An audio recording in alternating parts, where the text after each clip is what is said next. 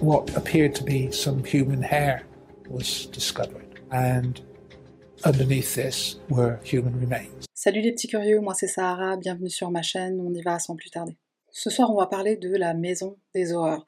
C'est une affaire qui s'est passée en Angleterre, principalement dans les années 70, et elle commence avec Rosemary West. Rosemary West est née Rosemary Pauline Letts le 29 novembre 1953 dans cette ville d'Angleterre. Quand sa mère était enceinte d'elle, elle suivait une thérapie appelée ECT. À l'époque, on utilisait cette méthode pour les patients souffrant de graves dépressions ou de bipolarité, quand les traitements classiques par médicaments n'étaient pas efficaces. Donc ça, on pense que ça a pu affecter Rosemary et que c'est ce qui explique qu'elle soit née avec euh, des déficiences mentales légères. Certains des voisins de la famille Letts disent que Rosemary et ses frères et sœurs sont élevés à la dure. Ils sont souvent battus, ils n'ont surtout pas intérêt à salir leurs vêtements quand ils sortent. D'ailleurs, ils ne sortent jamais à l'extérieur, uniquement dans leur jardin. Et même là, ils ne jouent pas vraiment, ils se baladent de façon assez tendue, tellement ils ont peur de salir. Un des frères de Rosemary se souvient que si leur père estimait qu'ils se mettaient au lit trop tard, il leur renversait un seau d'eau glacée sur la tête. À son adolescence, les parents de Rosemary divorcent elle reste quelque temps avec sa mère pour ensuite déménager chez son père. Celui-ci va la frapper, il va même aller jusqu'à la violer à répétition. De Rosemary, on dit qu'elle est sexuellement très précoce. À la maison, elle se balade toute nue après sa douche. Elle va même parfois dans la chambre de son frère, se glisse dans son lit et le tripote. Mais à mon avis, avec un père qui commence à la violer dès l'âge de 8 ans, c'était presque garanti qu'elle n'aurait pas une sexualité normale. Quand elle a 16 ans, elle rencontre Fred West, mais son père n'approuve pas la relation. Il menace souvent Fred et lui fait clairement comprendre qu'il ne souhaite pas que sa fille le fréquente. Alors le couple décide d'emménager ensemble et Rosemary va alors s'occuper des filles de Fred,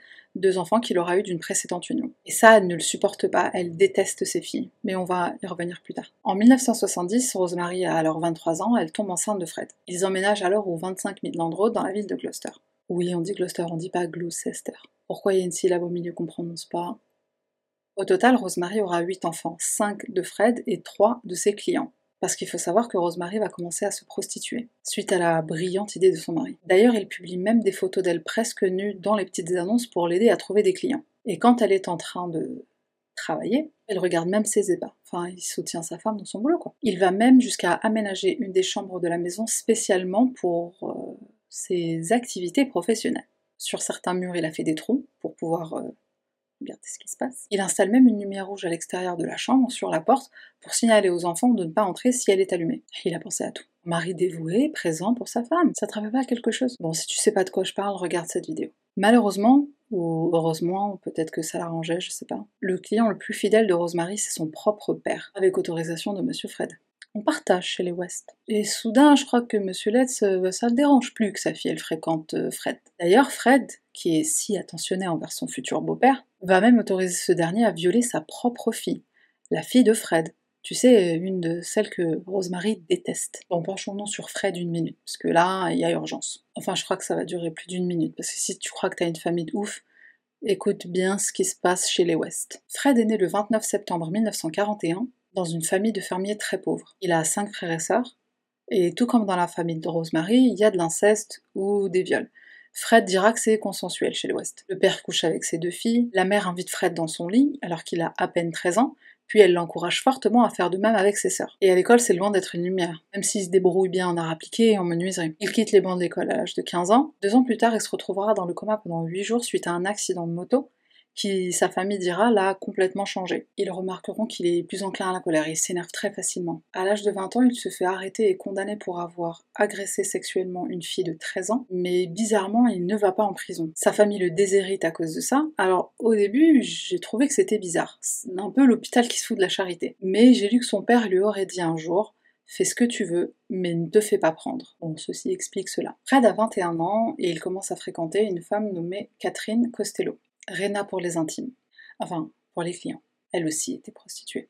Ils sont en couple depuis deux ans quand elle tombe enceinte, mais pas de Fred, d'un de ses clients. Ils se marient alors et peu de temps après, elle donne naissance à Charmaine. Mais Rena comme Fred nieront que Charmaine est la fille biologique de Rena, ils diront qu'ils l'ont adoptée au Pakistan. Un an plus tard, Rena donne naissance à nouveau, cette fois c'est la fille de Fred, ils vont l'appeler Anne-Marie. À cette période, Fred travaille comme conducteur de camion à glace. Pendant une de ses tournées, il renverse un petit garçon de 4 ans et il le tue. Pris de panique, il décide de faire ses valises, de quitter la ville, et avec sa petite famille, il s'installe dans la ville de Bishop's Cleeve. Deux amis vont les suivre, Isa qui est une amie du couple et qui parfois garde les enfants, et Anne qui est une amie de longue date de Rena. Mais Rena commence à en avoir marre des dérives sexuelles de son mari. Elle décide d'aller vivre en Écosse avec son amie Isa. Anne, quant à elle, restera avec Fred et les filles, puisqu'en effet elle est tombée folle amoureuse de lui. Euh, t'es pas la copine de... passer après les copines. Ok, bref. Anne tombe enceinte, de Fred. Je dois préciser parce qu'on ne sait jamais quand elle tombe enceinte d'un client ou de Fred. On est un peu perdu des fois. Donc je disais, enceinte, 8 mois, on est en 1967 et là, Anne disparaît. Personne ne va le déclarer à la police. Un an plus tard, c'est là que Fred rencontrera Rosemary. Il a 29 ans, elle en a 15. D'ailleurs, ils se sont rencontrés grâce au caractère très, très aguicheur de mademoiselle. Elle a la réputation de draguer à tout va des hommes bien plus âgés qu'elle dans le village où elle habite. Ils emménagent au 25 Midland Road, dans la ville de Gloucester. Et là, Fred va aller de délit mineur en délit mineur jusqu'au jour où il finit par aller en prison pour vol en 1971. Alors vol, prison, viol, avertissement, bref. En 1972, Fred et Rosemary se marient et ils auront deux filles, Heather et May. Après la naissance de May, c'est là que Fred va encourager sa femme à se prostituer, au même moment où ils emménagent au 25 de la rue Cromwell, toujours à Gloucester. Et là, euh, oublie euh, viol, inceste, accident de camion à glace, on va monter d'un cran. Enfin, même de beaucoup, beaucoup de crans. Juste avant qu'on parle de la maison des horreurs, il faut que je place un événement majeur qui s'est passé au 25 Midland. Tu te souviens quand Fred était en prison et que Rosemary s'occupait de ses filles, Charmaine et Anne-Marie? À son retour de prison, elle lui dit que Rena est venue chercher Charmaine et qu'elle veut l'emmener avec elle en Écosse. Et Rosemary, c'est clair, les filles de Fred, elle les déteste, elle les frappe régulièrement, mais elle s'acharne tout particulièrement sur Charmaine parce que quand elle recevait des coups, elle ne bronchait pas. Et ça, Rosemary, ça la mettait hors d'elle. Mais en fait, Rena, elle est bien revenue en Angleterre, sûrement pour récupérer sa fille ou plutôt ses filles en vérité. Elle a deux filles, pourquoi elle en récupérait qu'une seule? C'est quand même bizarre. Alors Charmaine, où elle est? Et Rena, où elle est? On va y arriver très vite. Octobre 1972, Fred et Rosemary sont en voiture. Ils voient une jeune femme faire de l'autostop, ils décident de l'aider et la font monter. En chemin, ils discutent, ils s'apprécient plutôt bien. Le couple va même proposer à la jeune femme, Caroline de son prénom, de venir s'installer avec eux et de travailler comme nounou. Et elle accepte volontiers, tout particulièrement parce qu'elle a un très bon feeling avec Rosemary. Elle se sent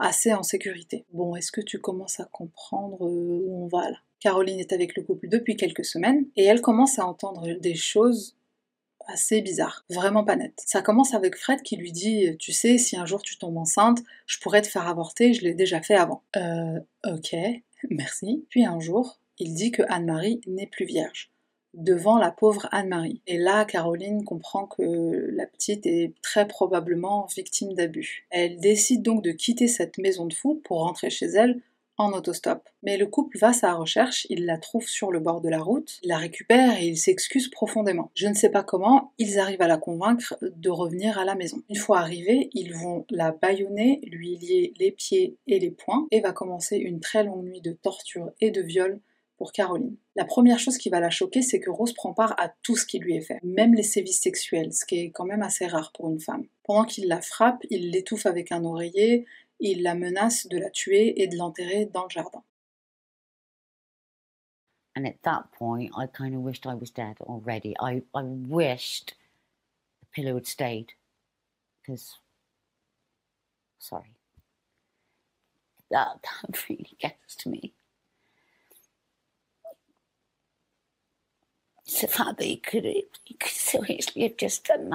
Tant bien que mal, Caroline réussit à s'échapper et elle va directement voir la police. Mais les policiers vont lui faire un accueil pas très professionnel. Ils vont lui dire que ce qui s'est passé, c'est de sa faute à elle, alors qu'elle ne leur a même pas encore parlé du viol. Elle ne va même pas oser le faire, et ce qui vaudra au couple d'être seulement appréhendé et de n'avoir qu'une amende de 50 livres. Aujourd'hui, ça équivaut à environ 250 livres, soit 280 euros. C'est là que l'étau se resserre pour la famille West. En 1992, Fred va se filmer en train de violer une de ses filles, mais c'est la fois trop et elle va le raconter à une copine d'école qui à son tour va le dire à sa mère. Et cette mère bienveillante va tout de suite alerter les autorités. Un dossier est ouvert au sein des services sociaux et les enfants seront placés temporairement dans des familles d'accueil. Mais lorsqu'ils doivent témoigner, ils sont sûrement pris de peur et ils changent d'avis. Le dossier sera classé. Mais une des assistantes sociales a vraiment été perturbée par un des commentaires qu'un des enfants avait fait. Visiblement, quand les parents West engueulent leurs enfants, ils ont pour habitude de dire Attention, si tu continues tes bêtises, tu vas finir enterré sous le porche comme ta sœur. Euh, si ça, ça les calme pas.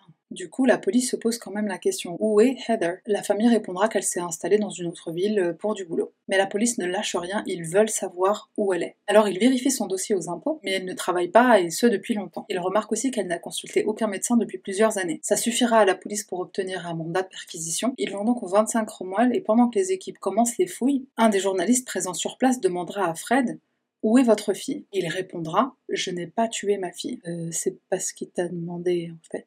Le corps d'une femme est retrouvé, ainsi qu'une troisième jambe. Ah, alors soit elle avait trois jambes, soit cette jambe elle appartient à un autre corps. Fred est interrogé bien sûr, et il admettra avoir tué quatre femmes. Rena et sa fille Charmaine, une certaine Allison et une certaine Shirley, enceinte de 8 mois. Un peu comme Caroline la nounou traumatisée, Shirley avait emménagé avec le couple, sauf qu'elle, elle avait eu une aventure avec Fred, et son gros ventre en était le fruit. Pense qu'il l'a tuée à cause de ça d'ailleurs, parce qu'elle est tombée enceinte. Pendant sa garde à vue, Fred va avouer, il va revenir sur ses propos, il va avouer de nouveau, et il va se contredire dans des éléments importants. Enfin, il fait vraiment tourner la police en bourrique, surtout au sujet de sa fille. Alors un jour il l'a tuée, un jour il l'a pas tuée, un jour il l'a étranglée, un jour elle est en bonne santé, elle travaille quelque part en Angleterre, on ne sait pas où. Ah mais oui, je me rappelle, je lui ai coupé la tête, ça a fait un bruit horrible, un genre de broiement. Bon, en vrai, je l'ai étouffée, mais c'était un accident. Comme j'étais pas sûre qu'elle était morte, avant de la démembrer, alors je me suis assurée qu'elle était bien morte, en l'étranglant. Bah, si une personne vous regarde droit dans les yeux, vous n'allez pas commencer à la couper. Faut être sûr qu'elle soit bien morte. Les propos de Fred. Ah oui, Fred, ça tombe sous le sens. Au 25 Cromwell, la police continue les fouilles et ils vont trouver corps après corps après corps dans le jardin, dans la salle de bain et même dans le cellier. Un mini cimetière. Certains des corps sont nus, démembrés, les pieds et les poings liés, et la plupart sont décapités.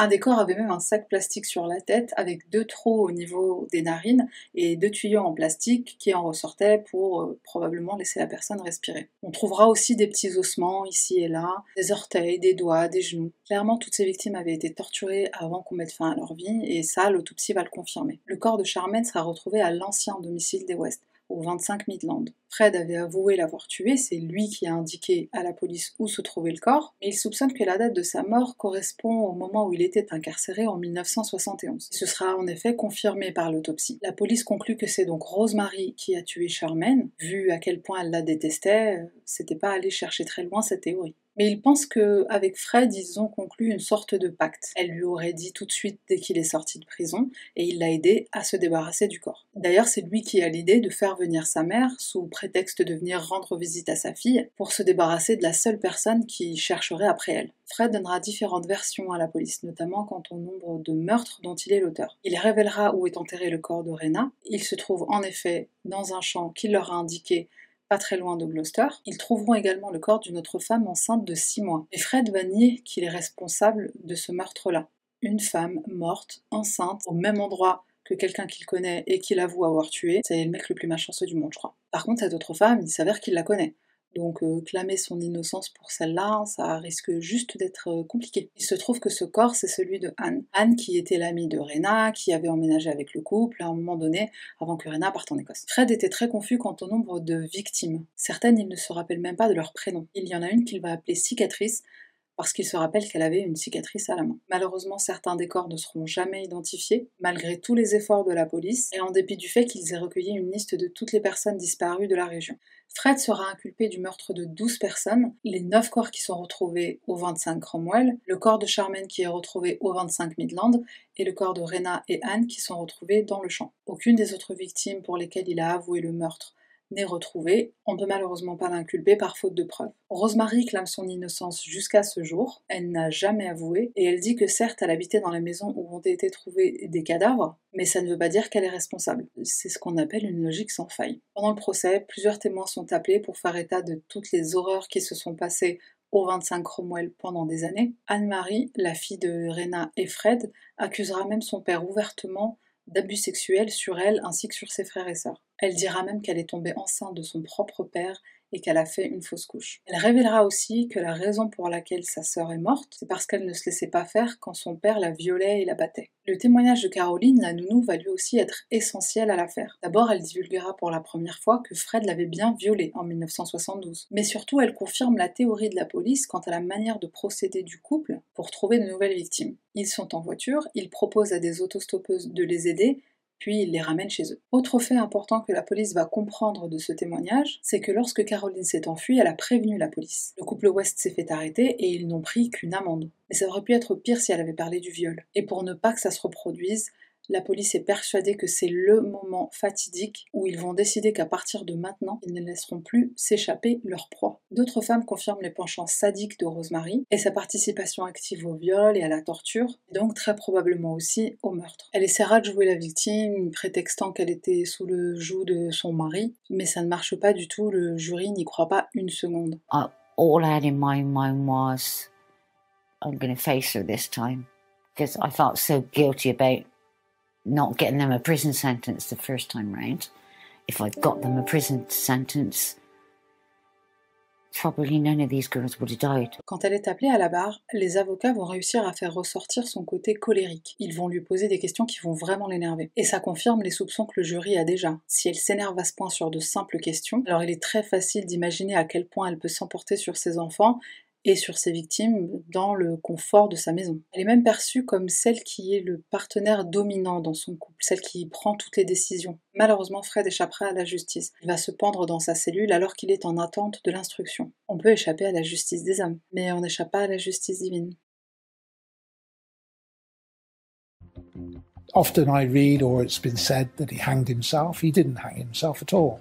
He asphyxiated himself, having over a period of time made a rope out of a blanket. Et malgré le fait que la Cour n'a pas de preuves tangibles, ils arrivent quand même à inculper Rosemary pour 10 des 12 meurtres. Rosemary est déclarée coupable de 10 meurtres et elle est condamnée à la prison à perpétuité.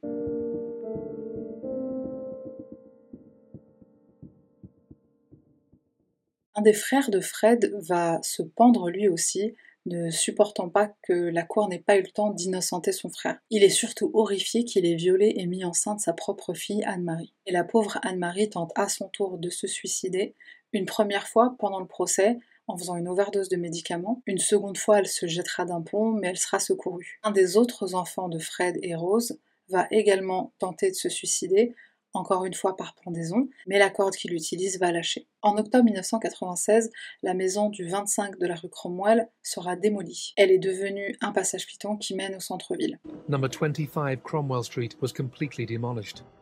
In its place, a simple walkway with no memorial or marker to remind people of the awful crimes that happened there.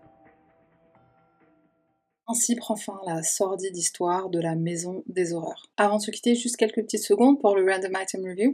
Boule à neige. Une boule à paillettes en vrai. Alors j'ai pas retrouvé exactement cet article-là, je l'ai acheté il y a très longtemps chez Emma, mais je mettrai un lien dans la barre de description avec des articles similaires. C'est tout pour moi, merci d'avoir regardé jusqu'à la fin. Alors comme d'habitude, n'oublie pas, abonne-toi, laisse un commentaire, mets un petit pouce bleu sur la vidéo si elle t'a plu, et on se retrouve très bientôt.